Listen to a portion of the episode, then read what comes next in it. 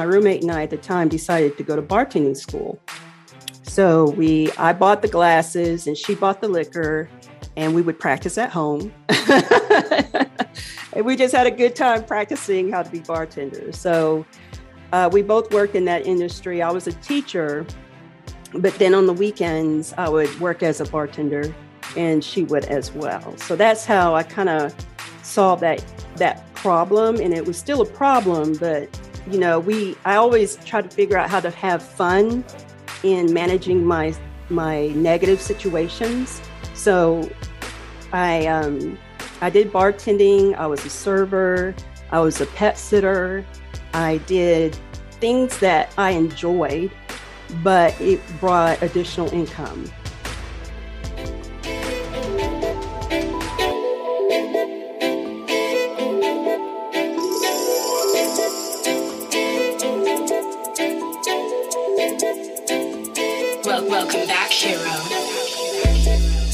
Welcome to Real Stories Journeys of Financial Wellness.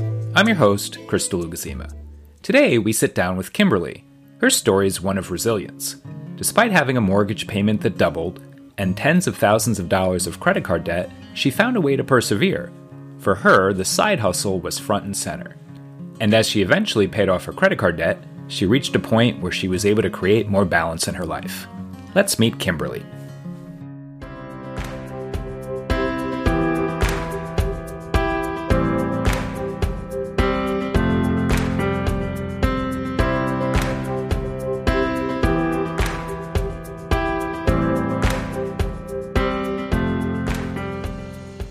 Kim, welcome to Green Voices. So glad you could join us here today. And I'll start with a question that I always like to start with all our guests. Uh, and that is what did you learn about money growing up? Hmm. I learned it was better to save uh, and to spend frugally.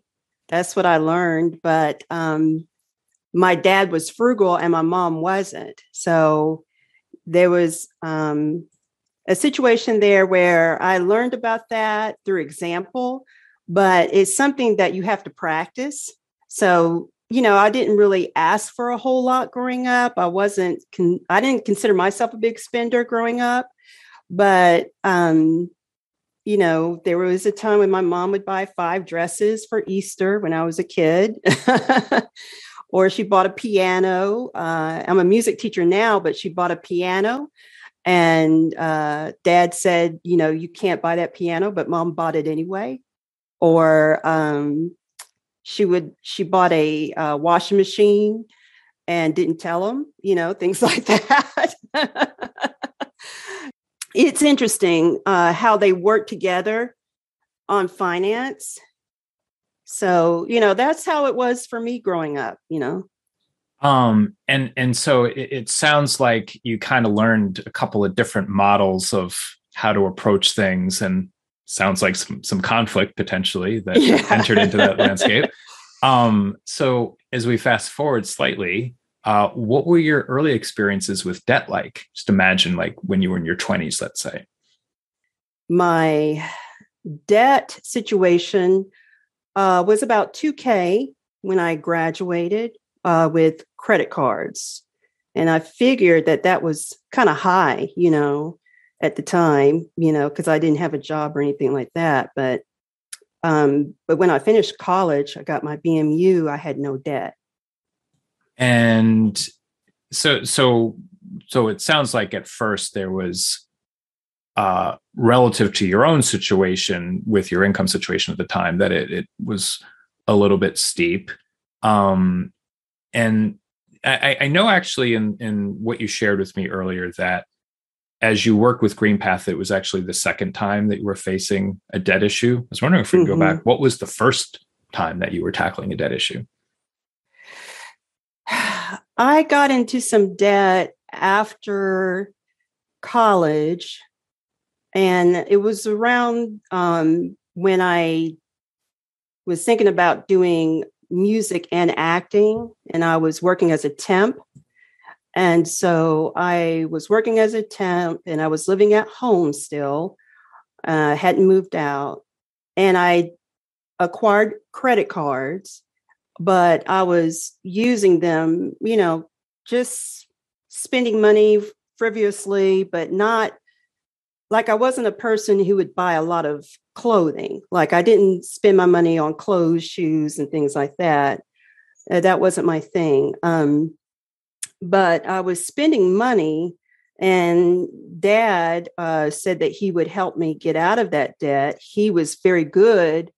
Um, later on, he had some issues with some of his finances, um, but he was very good uh, with funds and he had zero interest on his credit card. And so he allowed me to put my debt on his credit card.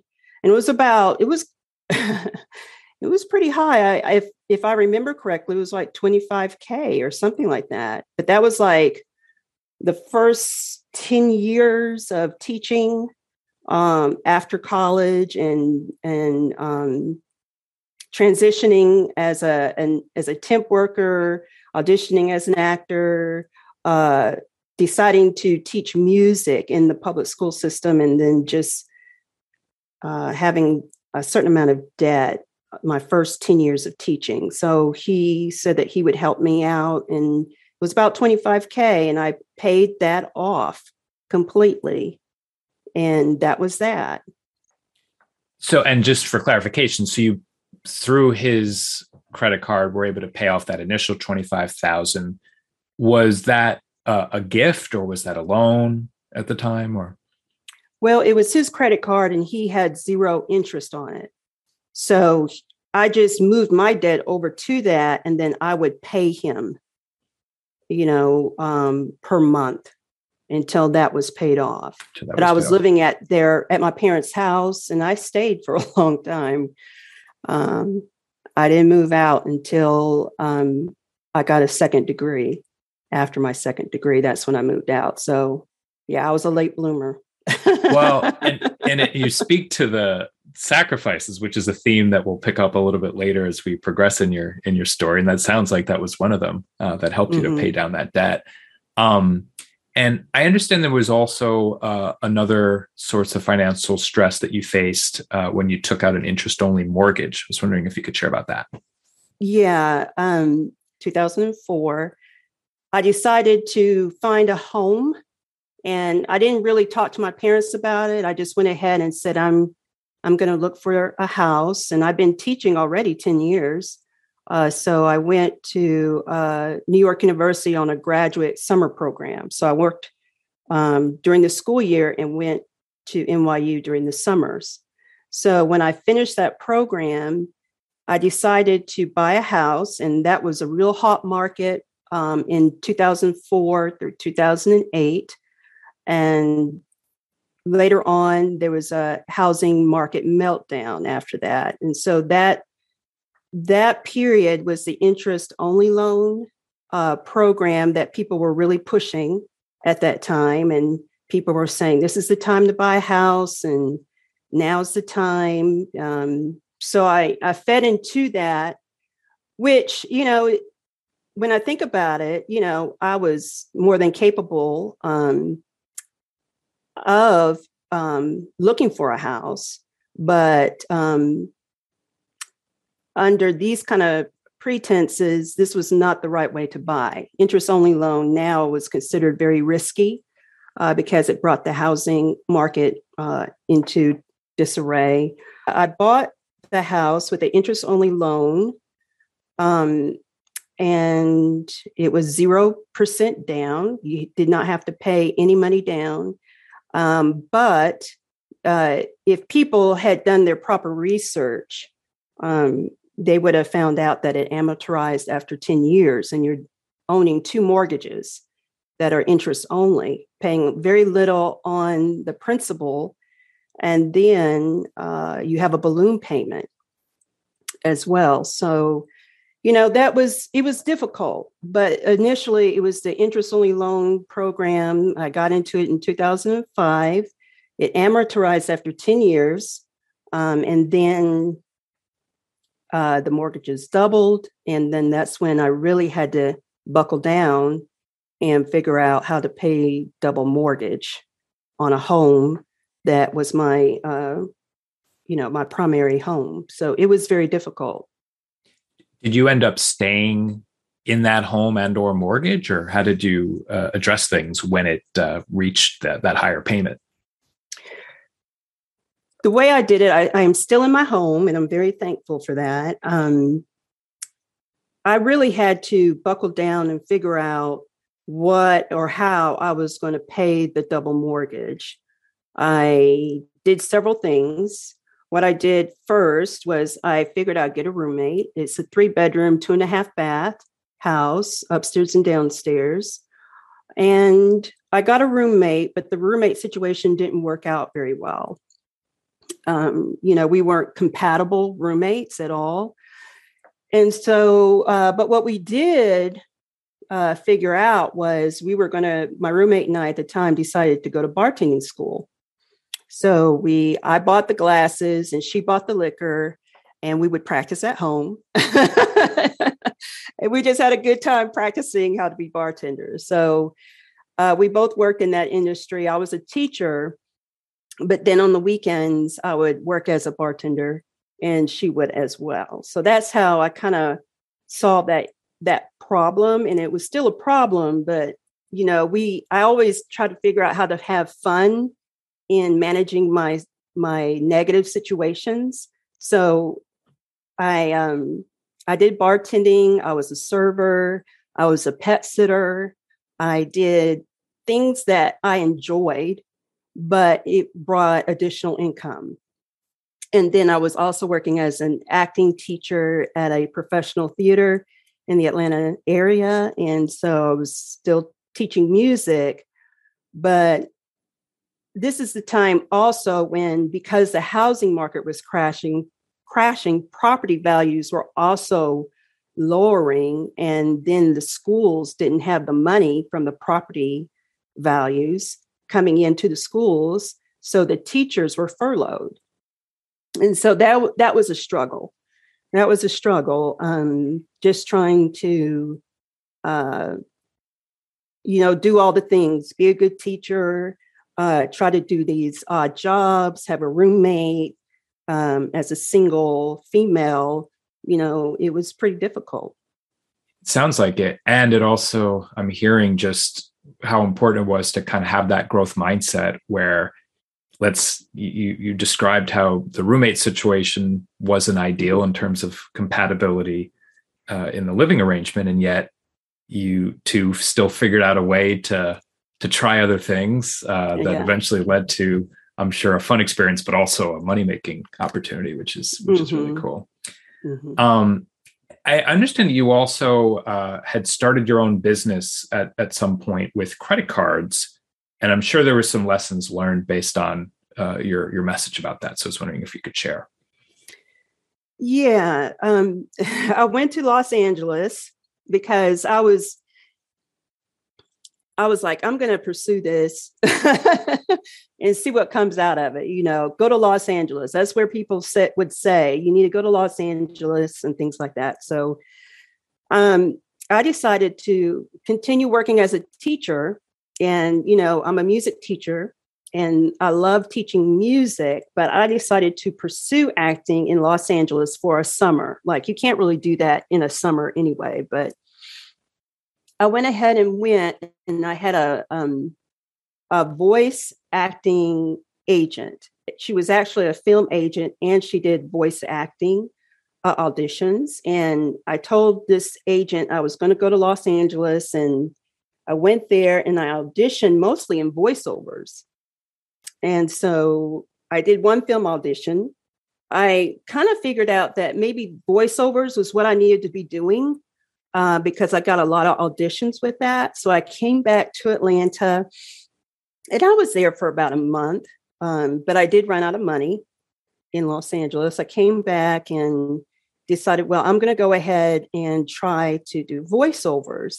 And while I was in Los Angeles, I went to this big VO convention, which so happened to coincide with my with my trip over there. So I went to this big VO convention and I was overwhelmed with all of this information about classes and tech equipment and marketing and all these other things. And it just overwhelmed me to the point where i was um i started to cry a little bit because i had so much overload in uh in my brain um just because it was expensive you know this was an expensive thing that i wanted to do but i still wanted to try. So i came back and it was expensive and i used credit cards to fund it. You know i, I was never taught business in school. Now i wish that all um, teachers and talent would take business courses. If you can run a classroom you can run a business. So i mean that's what initially what i was thinking if i could run a classroom i can run a business so because you have to do all the things. You teach the kids. You um, you have to uh, do fundraising. Uh, you're purchasing with the fundraising funds uh, any uniforms for the students to wear. Um, you're organizing. Um, it's just a lot. And so I, I said I could do a business, and I had an entrepreneurial mindset. I mean, I I feel like that's uh, my spirit animal, entrepreneurism.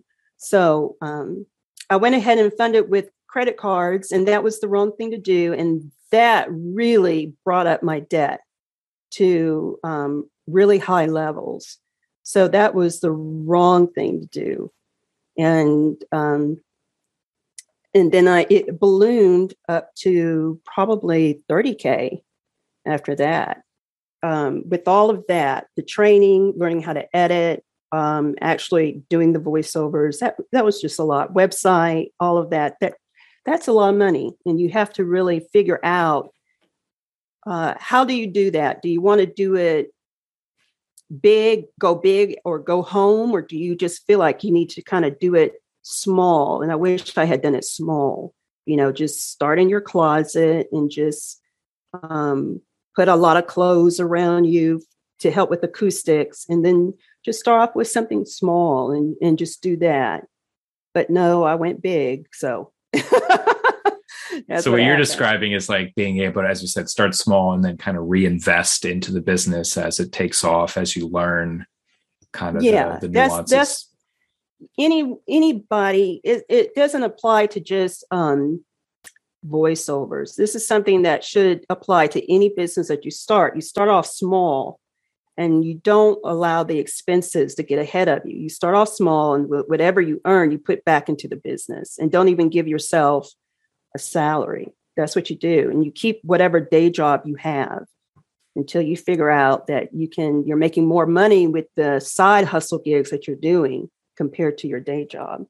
And then eventually the side hustle the idea is could become the main source of income, it, but not yeah, until it's it, ready. Yeah, exactly right. Yeah. Um, I, I, know you had also shared that a couple of your creditors ended up uh, taking you to court, and so I was just wondering, you know, how that came about, and just what was your what was your mindset, what was your reaction as that was happening? Well, um, I had two credit card companies that sued me and I never went to court. What they did was one went through a lawyer, and actually, two of them they went through the lawyers. And so I received my paperwork, and I was like, well, you know, I definitely don't want to uh, run away from my issues. I always want to uh, pay my debt and debtors. I felt like that's what I always wanted to do uh, and not run away from that. So, um, with uh, one of the law companies, I went ahead and set up a payment program with that. And then with the other one, I um, actually with both of them, it was actually both of them. But with one of the credit cards, uh, they went ahead and worked with GreenPath, but the other credit card company wanted to work separately with um, a law firm. So I was paying money into GreenPath when that was set up. And then I was also at the same time paying the law firm. Yeah.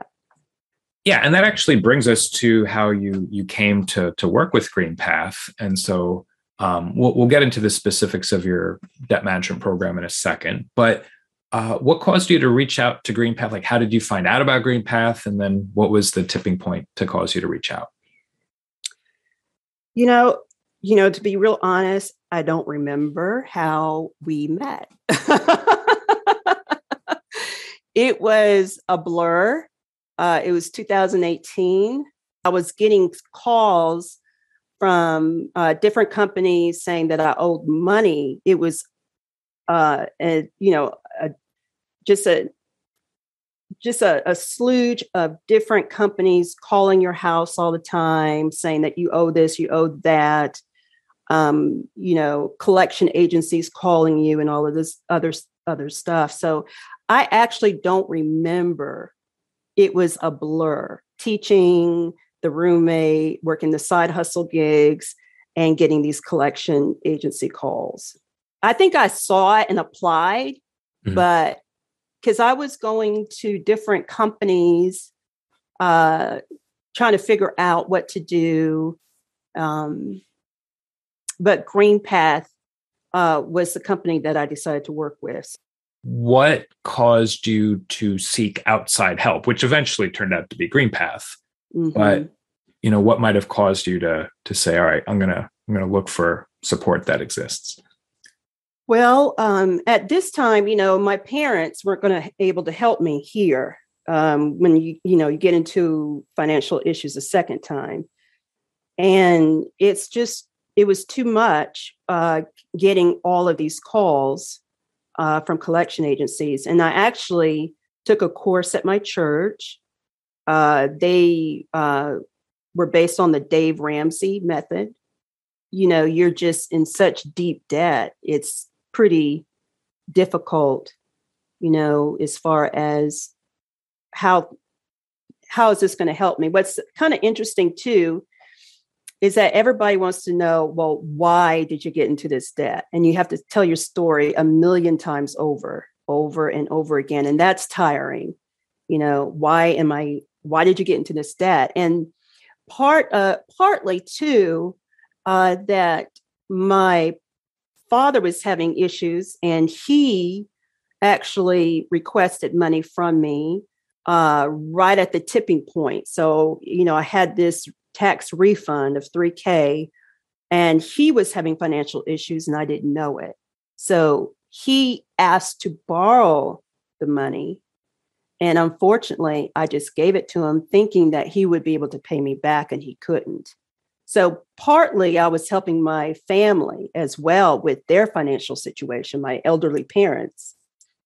But they were going through something that I had no idea what was going on. So now I am suffering and they are suffering, and we both trying to figure out what to do. And, you know, you learn to put your own mask on yourself before you try to help somebody else even if it's your own family. You have to take care of you first.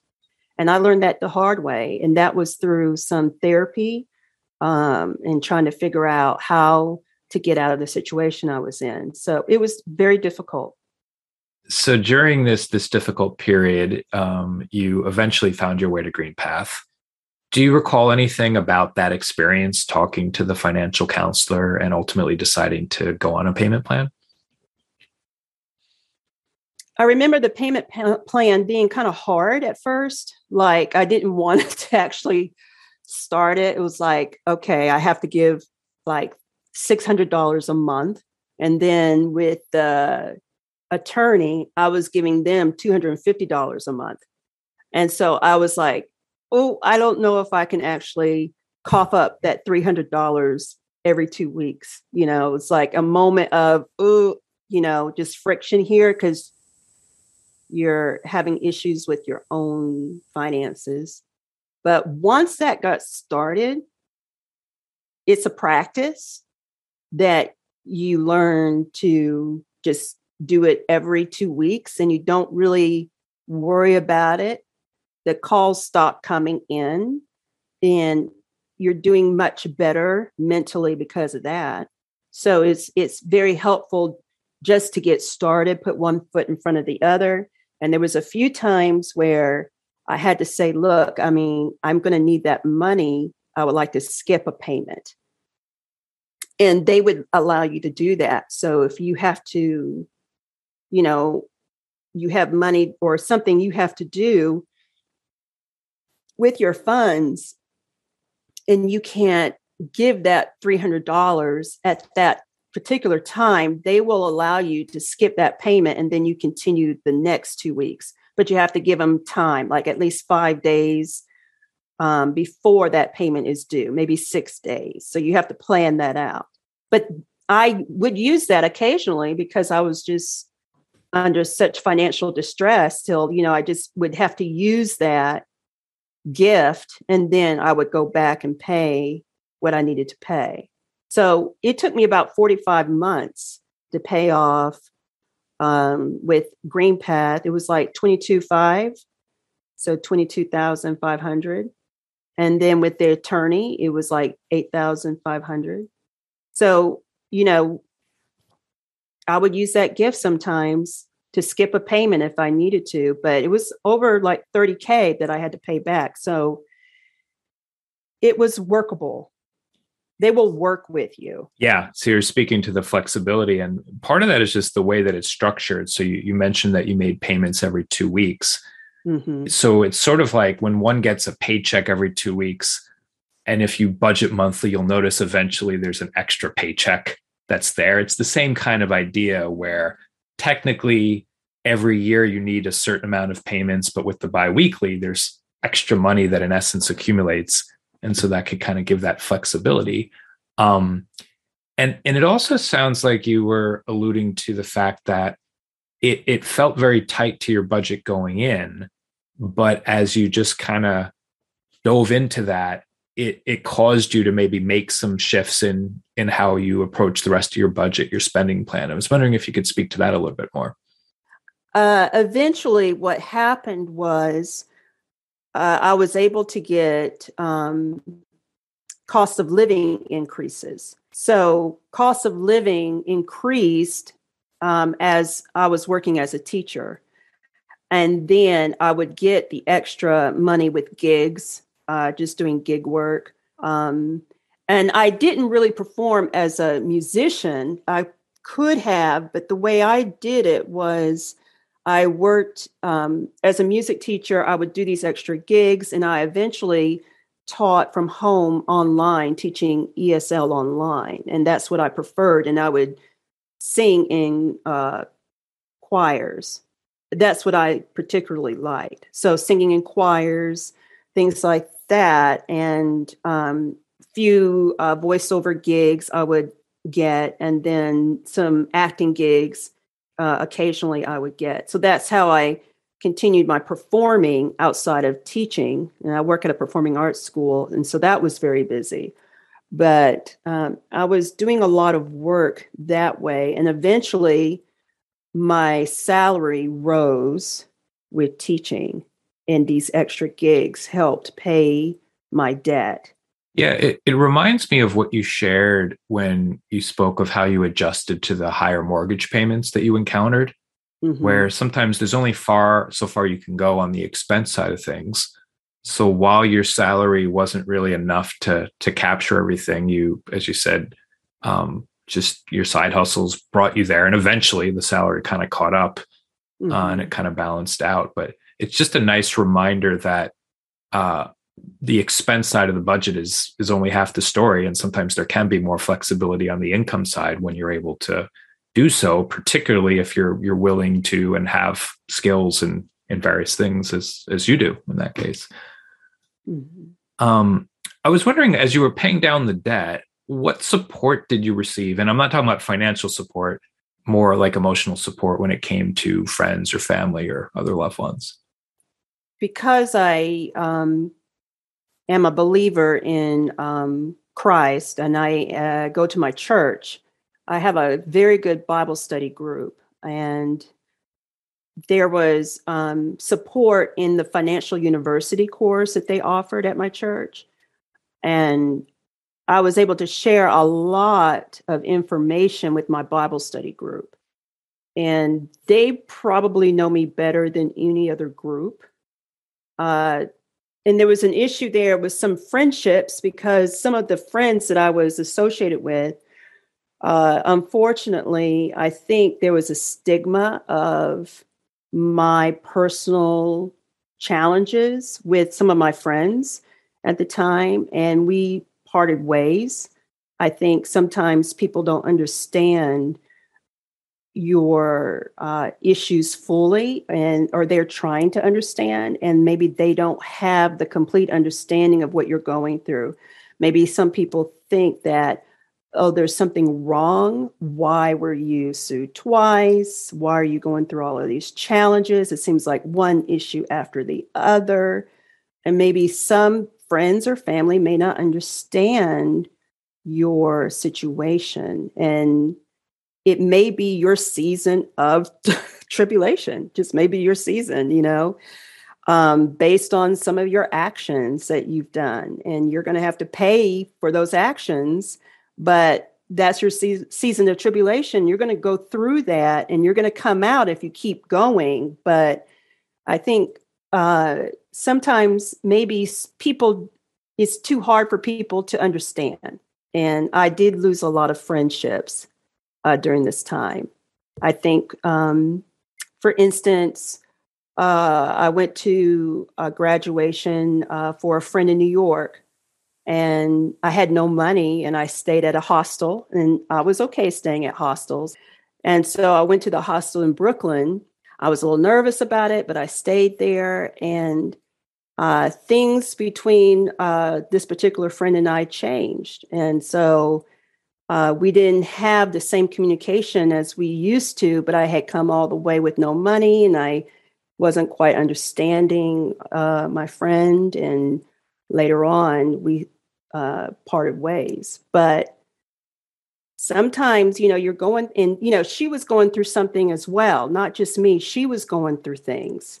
But because I wanted to support my friend, but I had no money, I mean, I, you know, it, you can think of it foolishly, but I'm thinking I'm being a friend and I'm going to go out there and support my friend. And, you know, I had very little money. And then, you know, I had uh, one thing about the YMCA in Brooklyn, they had a breakfast coupon where you can get free breakfast.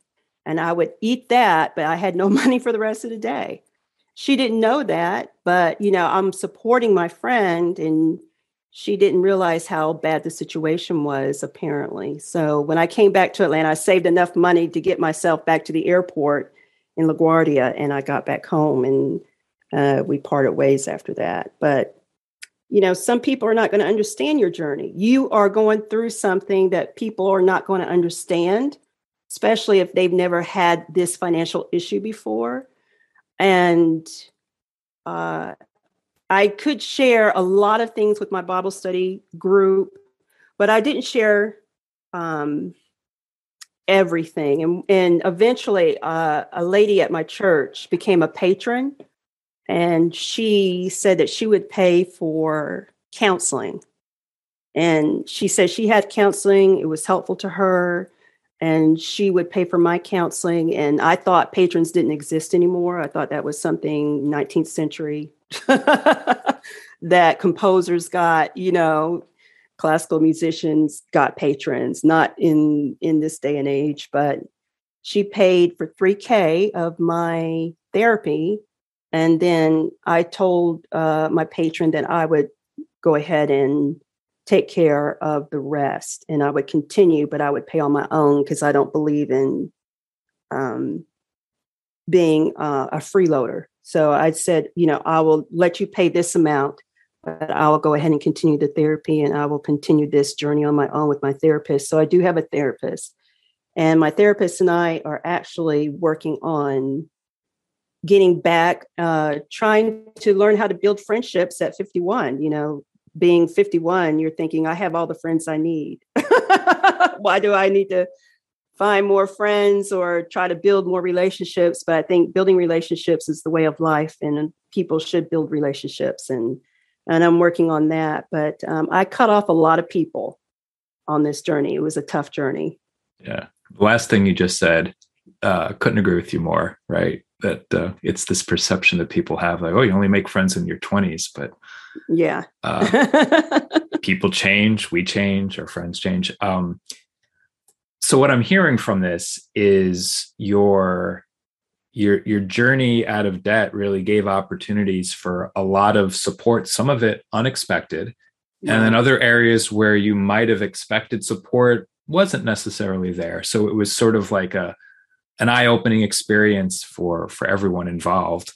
But ultimately, yeah. I know recently you did uh, complete your debt management program with GreenPath. In fact, that's how uh, I I met you. There was a closed Facebook group. Speaking of support, that GreenPath offers for anyone that talks to us, and you had shared that you recently had completed your program. So I'm wondering, how did that feel when you did complete your program? You're stunned. You're like, this journey took at least 20 years. I mean, you know, because you always have a certain amount of debt because uh, you're used to debt, you know, in your life. And then you pay all of your credit card debt off. And it's amazing. Like, I did this um, with some support. Um, and it's amazing. It is pretty cool and it's something that you have to kind of understand about money. And in part of my journey was not just getting out of debt, but having a money mindset. And I do have a passive income mindset, learning how money works and how to use money and credit cards to your advantage. And that's something that I'm still working on. Uh, there is debt that is considered helpful debt. Real estate is considered helpful debt, and credit cards are not. But there's a way to use credit cards to benefit you.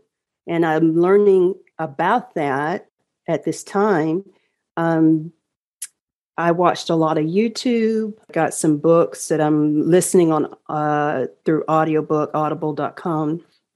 And I'm really learning about um, how to use uh, money to your advantage, how to have a money and financial mindset. And that's real important because this will reoccur if you don't change how you view money and how you think about money and how money and interest is used and how to build on assets and wealth instead of uh, always trying to put everything on a card and and live that way. That's not the way to live.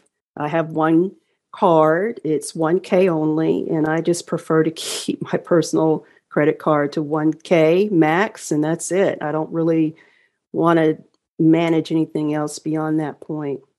With me, you know, I'm thankful I have some privileges that was helpful to me even though I'm a minority female, I don't have children, and I was able to focus on paying my debt without a family that I had to support.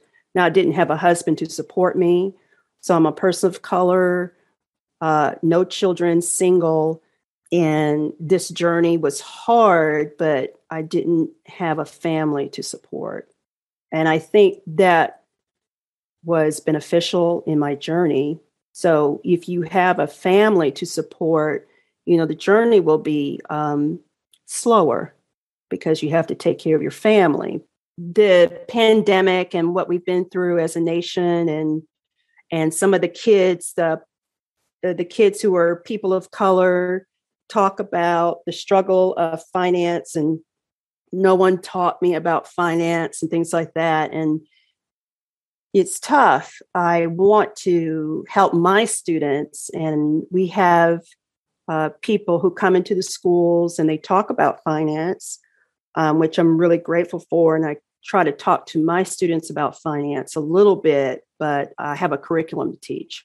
But I try to share a little bit about thinking as a business. And my students know I own a business, they know that. And having assets which are helpful to you um, for tax purposes and things like that. And um, using and combining your talent with a business type of company if you can combine both together that is you know the optimal thing to do to support yourself as a talent because all talents should think of themselves as a business but i don't think people were saying that when i was in college or started teaching in 1995 i started teaching in 1995 this is years later i hear this term thinking of yourself thinking of yourself as a business um, if you are a talent. And uh, having a vision board. I didn't have vision boards in 1995, but yeah. you know now I utilize some of the things that people talk about. Have a vision board, and I did use a vision board, and I had you know pay off all my debts by March 2022, which is what happened. So I'm very thankful that, for that. Look at that. um, and as you were speaking of, you're right. Like in in my experience, uh, it is relative a relative rarity um, for uh, artists and, and other talent to to have that intersection of the the entrepreneurial mindset that you speak of, the the financial mindset. Um, a couple of people we've come across. So one was our January um, podcast episode, which features Amanda Clayman. She's a financial therapist, and okay. she spent a good part of her career um, as a, a, person that founded a financial program um, utilizing sort of like a social work background, a, a psychotherapy background uh, for an organization called the Actors Fund. And so she's okay. working with people in the entertainment industry. So as you transition uh, to being in a place where you're uh, you've completed your debt management plan, what are some of your financial goals in the coming months and year? You know, I think the stress level was too high. And I think that I just needed to kind of just chill out. And I don't have to work my gigs anymore. I don't do those gigs. Right now, I'm not even teaching online, uh, teaching ESL online. I put that on hold and just kind of getting some more rest. So it sounds like, as that ties into your financial goals, that it's kind of recognizing that you can kind of take your foot off the gas a little bit when it comes to the income in service of your your health goals. Yeah, you're, you're going to sacrifice your health probably more likely when you're trying to reach a financial goal. You can let that off, kind of like protect and think about protecting yourself more. Uh, maybe you need to spend a little bit more funds on uh, organic foods uh, or whatever you need to do. Maybe go to the nutritionist or whatever you need to do, but you need to protect your health if you lose your health, you're not going to be able to work anyway. There is a balance in life that you have to have. And um, I uh, was able to find my boyfriend during this pandemic and have a, a relationship and work on my personal relationships as well. Um, it was difficult just being single in my house with a cat for two years, you know, not being able to hug my parents or anything like that. That was difficult. So I had to have um, some type of balance in my relationships, personal relationships, my health, and uh, put work where it needs to be placed. It doesn't need to be put on a pedestal. You know, you need to kind of like have a balance of where, you know, of work and, and where that is in your life overall. Um, eventually, I will uh, retire in 2025. So I will retire from teaching. I'll have 30 years of uh, teaching in music education. So I'll um, be able to get 60% of my salary. I do have a pension. Um, that is a blessing compared to what um, what people don't have. A lot of uh, I don't hear about pensions anymore. Um, unless you are in education or uh, you're part of a union that has um, the availability to have a pension. And I do want to continue to probably start another e commerce business uh, that has passive income. I'm considering what those options are. and just kind of work on my skills already in in performance because I will go back to that. Um, I quit during the pandemic, and I think that was a good move because I needed more rest and then I needed to focus on my students. My students was, you know, they have been through so much, and educators have been through a lot um, with this, and families, and you just need to take uh, a break and just kind of understand that you just can't move so fast anymore. The world stopped and it was time for us to stop. So, you know, I will continue when I retire with other things that I want to do. Yeah. So it sounds like both in the short term and long term, you're really looking at uh, creating balance um, for the yeah. for the different goals, the things that are important to you. Yeah. Um, I was wondering if you might share about your family situation today with regards to your your parents, your siblings, and how this may affect your finances. I know you mentioned your your father's. as he's gotten older, he had some financial difficulties. Um, you mentioned that you have uh, two brothers that are disabled. How yeah. how is that fitting into your your financial picture, if at all?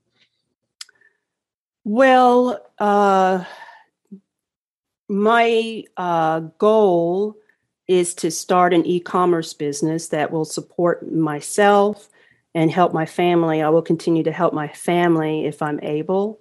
And I know that my parents are going through some tough times right now. And I don't want to put their business out there, but they are going through some financial difficulties. And so um, it's interesting that you have to kind of, as a child, an adult child, you have to support your family. You don't have to, but I want to. You know, they're they are uh, my um, air that I breathe. So I would rather support them than not support them. But how can I manage to support them when I have to support myself first?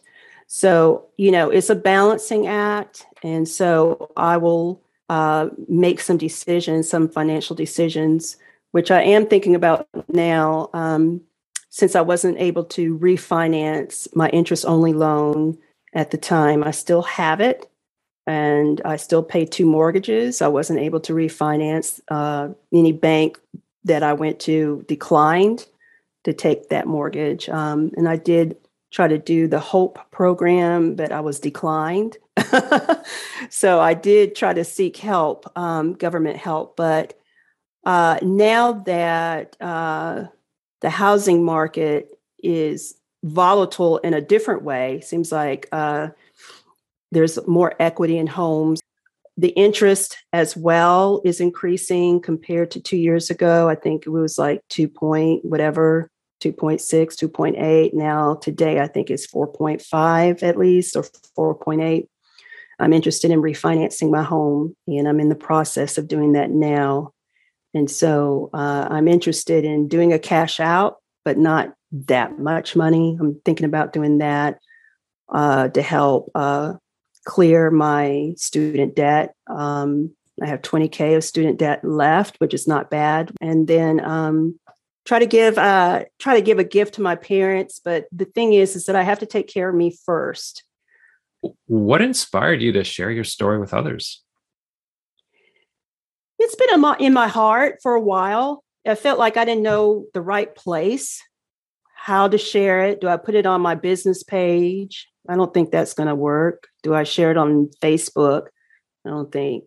I mean, I shared it on GreenPath on the Friends GreenPath uh, financial wellness page, but you know how to tell your story. I could put it on my on my blog, you know, but I think this is a good way to get it out to the masses if they're in the same similar path that I'm going through, and if they are in the arts. I think um, if you are in the arts, or if you have family that are in the arts, and um, you're trying to figure out how to make a living as a talent or an artist, uh, but you don't come from a, a wealthy family, you know, uh, these are things not to do. Don't do these things. So uh, think about um, the goal that I wanted to share was think of yourself as a business. If you are a talent or an artist, think of yourself as a business and work accordingly in that mindset and learn more about, and this is for everyone in the community, learn more about financial wellness and think about how money works. And, you know, you would think I would know I'm an adult, but unfortunately, as, an educator, we don't get this kind of thing in the school system. Maybe they're doing it now, but I was not um, it, I was not exposed to financial wellness in school, and my family didn't teach it. So now this is something that I'm learning for myself, but you want to start off young. You want to start off in your 20s learning about um, assets and passive income and uh, how interest works and how you can use interest to your benefit. And when you're buying houses and cars, just because, or, you know, if you're going into Bitcoin, can you please do your research?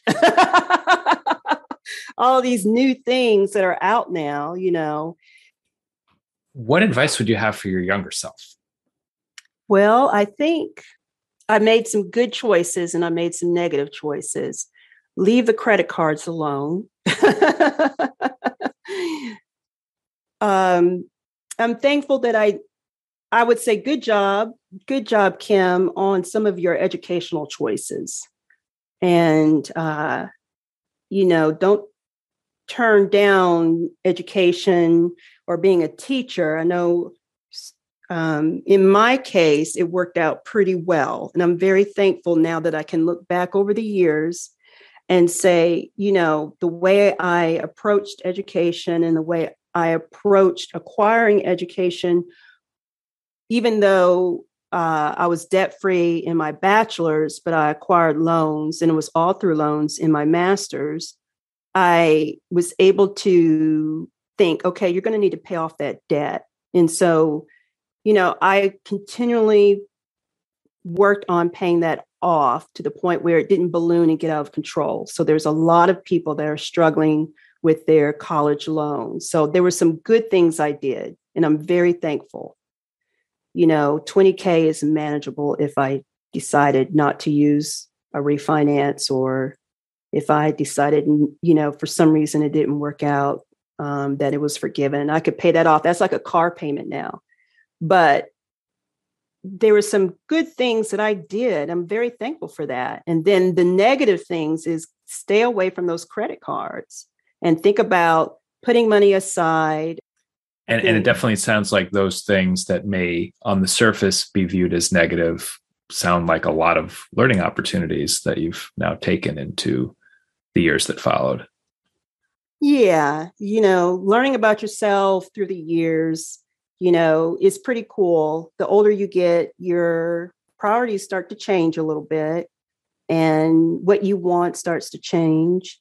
And learning who you are as a person and uh, deciding what gigs you're going after to pay off debt, what's your side hustles, and learning about, oh, I kind of like this side hustle. I can do this, you know, and, and still work as an educator. I can do this, you know, that's pretty cool. Learning, you know, different skills. It's, it's, it was fun to a certain point. It, it was fun, but uh, the goal is to not to have all these side hustles if you can help it.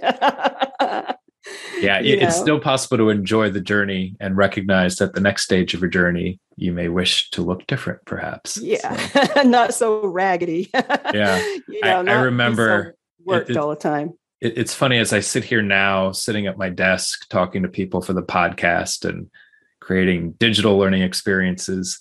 How in the years previously as a financial educator in and around the New York City area, I would just log so many miles literally with a laptop and all these handouts on my back. And it was fulfilling fun work. And it was also literally backbreaking. Like I had way more back issues in my 30s than wow. I do in my 40s, which is uh, yeah. an interesting thing. Um, so I know money is often a taboo subject in our culture. What are your thoughts on this? Well, I'm honest. I mean, I uh, in my life, uh, I just am honest. People ask me a question and I just tell them straight up, you know, um, even uh, when I was uh, going to um, a church, I don't no longer attend this particular church, but the pastor talked to me. I was saying to him, you know, I want to get married, you know, but I have, you know, all this debt. And he was like, get rid of that debt, girl. you know, you know, and eventually I'm still not married, but he was absolutely right. Get it, get rid of that debt, you know, and and I I think honesty is just be honest because you know what comes out of it is you may get certain gifts your way. You know, oh, I know a GreenPath that may be able to help you with your debt you know maybe you want to talk to them or maybe somebody will become your patron and say i can do this if you need this help. Would you be willing to try uh, therapy or something like that?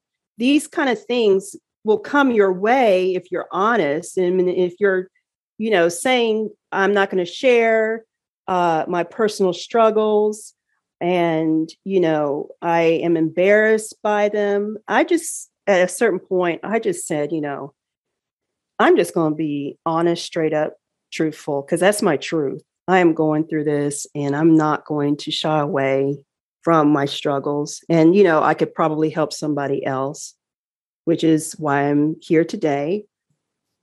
You shared with me that and I'll, I'll paraphrase this that your story is really about fulfilling your dreams while learning how to make and complete financial sacrifices in pursuit of your gifts. I wonder if you might elaborate on that.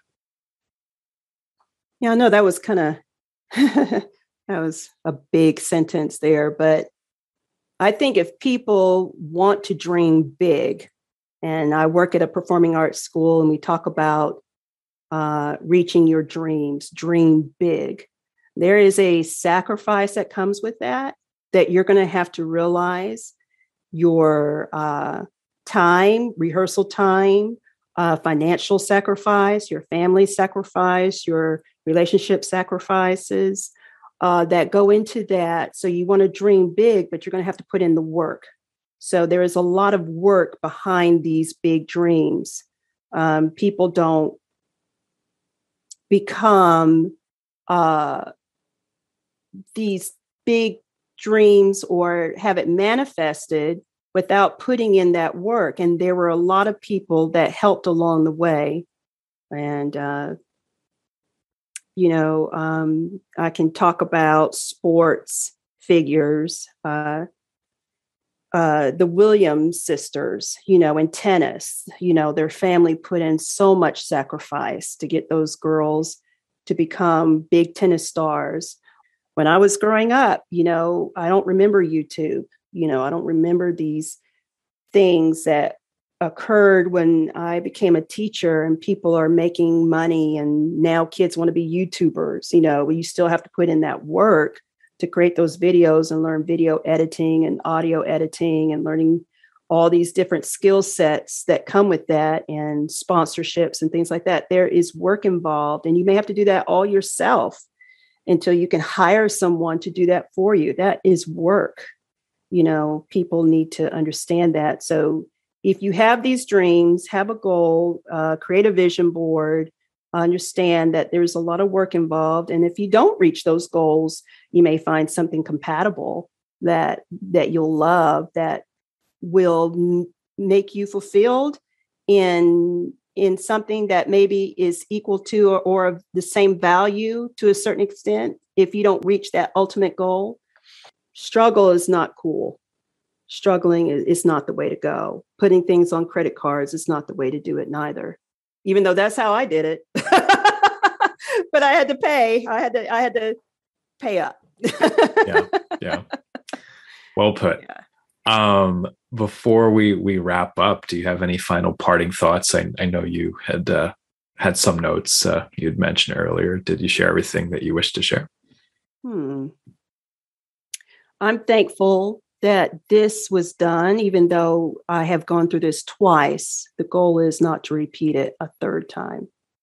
And learning from my mistakes was very helpful. It's more personable to me because I didn't have a relative that got me out of debt. This time I did it on my own with um, some community support, GreenPath, and some support as well, uh, and uh, through my church or through patrons. And um, those were gifts, and I'm glad for my gifts, and it will not be forgotten.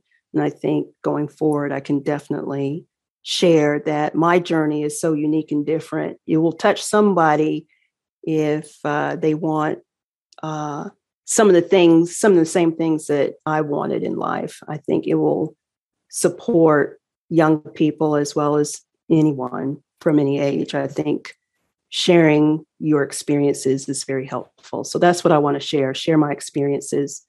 And uh, GreenPath was very helpful in this journey. So I'm very thankful for the company.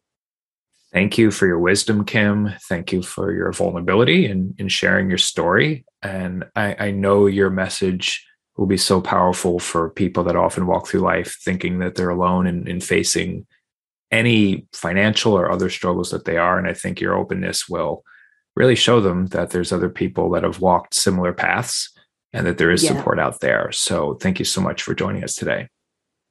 Okay. Thank you for your time.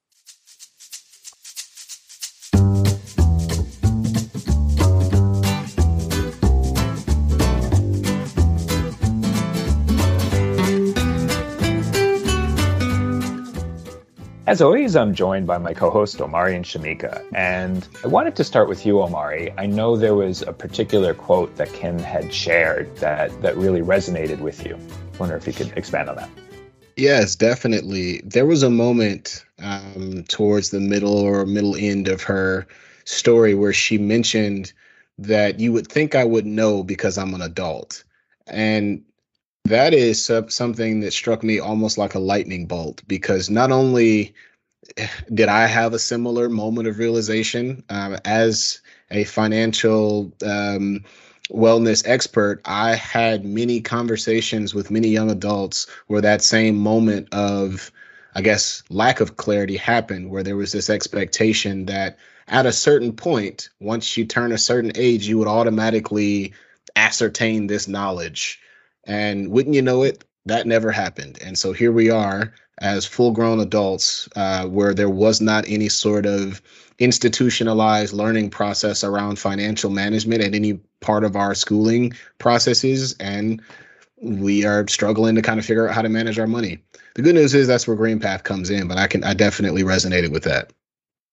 Yeah, for sure. Uh, I think we've all, in some form or fashion, had that uh, light bulb moment. Um, and as Kim was relaying her story, she also talked about the role that privilege had in her life. And Shamika, I understand you wanted to speak to that a little bit. Yeah, absolutely. Um, she mentioned that she had the privilege of being a single person when it came to her finances, meaning that she doesn't have any children and she's currently um, not married. So there is not the additional financial responsibility that may come with having a family. Um, and I also am in a similar situation where I also was struggling with student debt, but I definitely can recognize the privileges of being able to tackle my debt while not having to support a family, which can definitely uh, make handling your debt a bit more difficult. So, definitely acknowledging and recognizing the privilege that comes with that. Absolutely, because obviously, as those of you listening to this, you might have privilege in different areas, um, but just kind of thinking of things in that prism can can really be helpful to give yourself some grace if maybe you have less flexibility or maybe it's taking longer um, to reach your financial goals. A theme throughout this story was uh, all the creative ways that Kim was able to bring in additional money through side hustling and eventually uh, starting a small business. And I just wanted to speak to the side hustling piece a little bit um, she mentioned just the value in doing things you love. And when you side hustle doing things you love, it doesn't feel like work so much. So, uh, if you don't know my story, I've been at GreenPath. I was my first job out of college. I've been here over 20 years. The entire time I've been at GreenPath, I've had a second job. Uh, I'm a tutor, and it is. I live in New York. It is really expensive to live in New York. I've needed my tutoring income to to be able to get by and do the things I want to do. And also I love doing it. And there's no way I would have lasted that long if it wasn't something that wasn't a passion of mine at the same time. Um, as we get into her her small business uh, acumen, I know that was something that uh, really uh, resonated with you, Omari. If you could speak to that. Yes, um, certainly something that resonates with me. Alongside uh, my career here at GreenPath, um, music is something that is a big part of my life. Um, a side hustle, so to speak, or a small business uh, where um, especially when it comes to like an audio visual hobby or side business, they can be very expensive. Um, and you, you mentioned the side hustle being something that you love. It doesn't always feel like work. That's absolutely true. The problem is that it still costs a lot, especially if you're doing something like music. Um, so her ability to start small um, and grow her her music equipment and her her personal studio uh, piece by piece is something that I feel very connected to. Um, as like I said, that music hobby is very expensive, and as you get more and more uh, advanced or more further along in your journey, you're able to kind of increase your gear, and maybe you have uh, you built up some savings to pay for um, uh, more pristine or more expensive equipment. Um, and so that's something that's definitely a struggle for many artists and just folks that are starting small businesses being able to manage that recognizing the toll that that takes on your finances while also living a life and managing your non side hustle related finances and i know um, as she eventually um, really formally started to start a small business that there was a specific focus on the idea of being an independent artist and what that means for starting a small business. And that's also something you've had experience with. Certainly, um, and again, uh, not not specifically music, but just in the arts in general, doing it on an independent level. Essentially, what that means is that there is no large fiduciary, whether it be a record company or some other type of sponsor, that is uh, financing your musical ventures. This is something that you're having to finance on your own. So essentially, it becomes uh, financially the same thing as running a small business where you have to, before you can get up and running and before this business uh, kind of eclipses the overhead, you have to put up a lot of that money on your own. And again, if you're in a spot where you're still struggling to to make ends meet just with your personal finance, that can be a really really challenging process to also juggle the independent artist business because it is a business uh, alongside. Absolutely. And as as Kim uh, eventually, uh, uh in great excitement, has has paid down her, her debt, um, she talked about the importance of kind of creating balance in her life and the importance of rest and kind of you know easing up a little bit as far as that's concerned but shamika i understand you wanted to to bring up a point that might be relevant to many of our listeners Yes, so that while rest is definitely something that is important, um, it's not always practical when you don't necessarily have the time to and are working multiple side hustles in order to get yourself out of debt.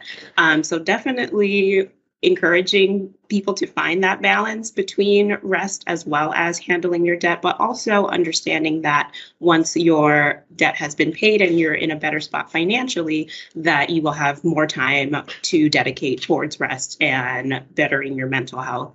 Absolutely, absolutely. And and that is something that as we see the arc of Kim's story that um, she did have to sacrifice rest, you know, while she was getting out of debt. And so, like, all that amount of time, effort, energy that she put in for a number of years gave her that possibility of uh, creating some some more space in her life.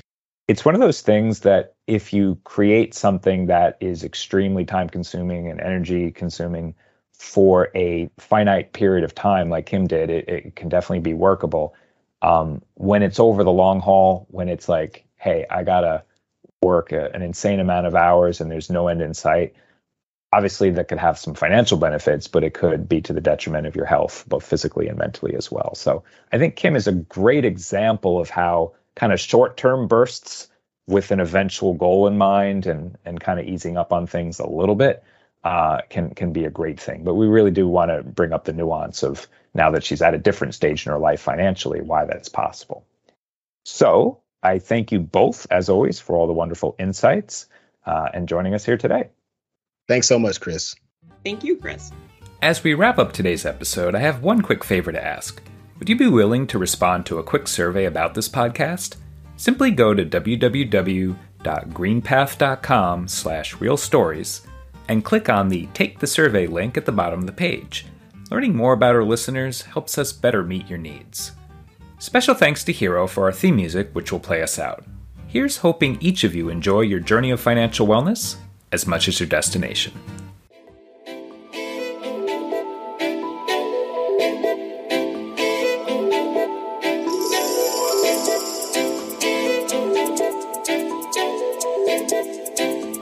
Welcome back, hero.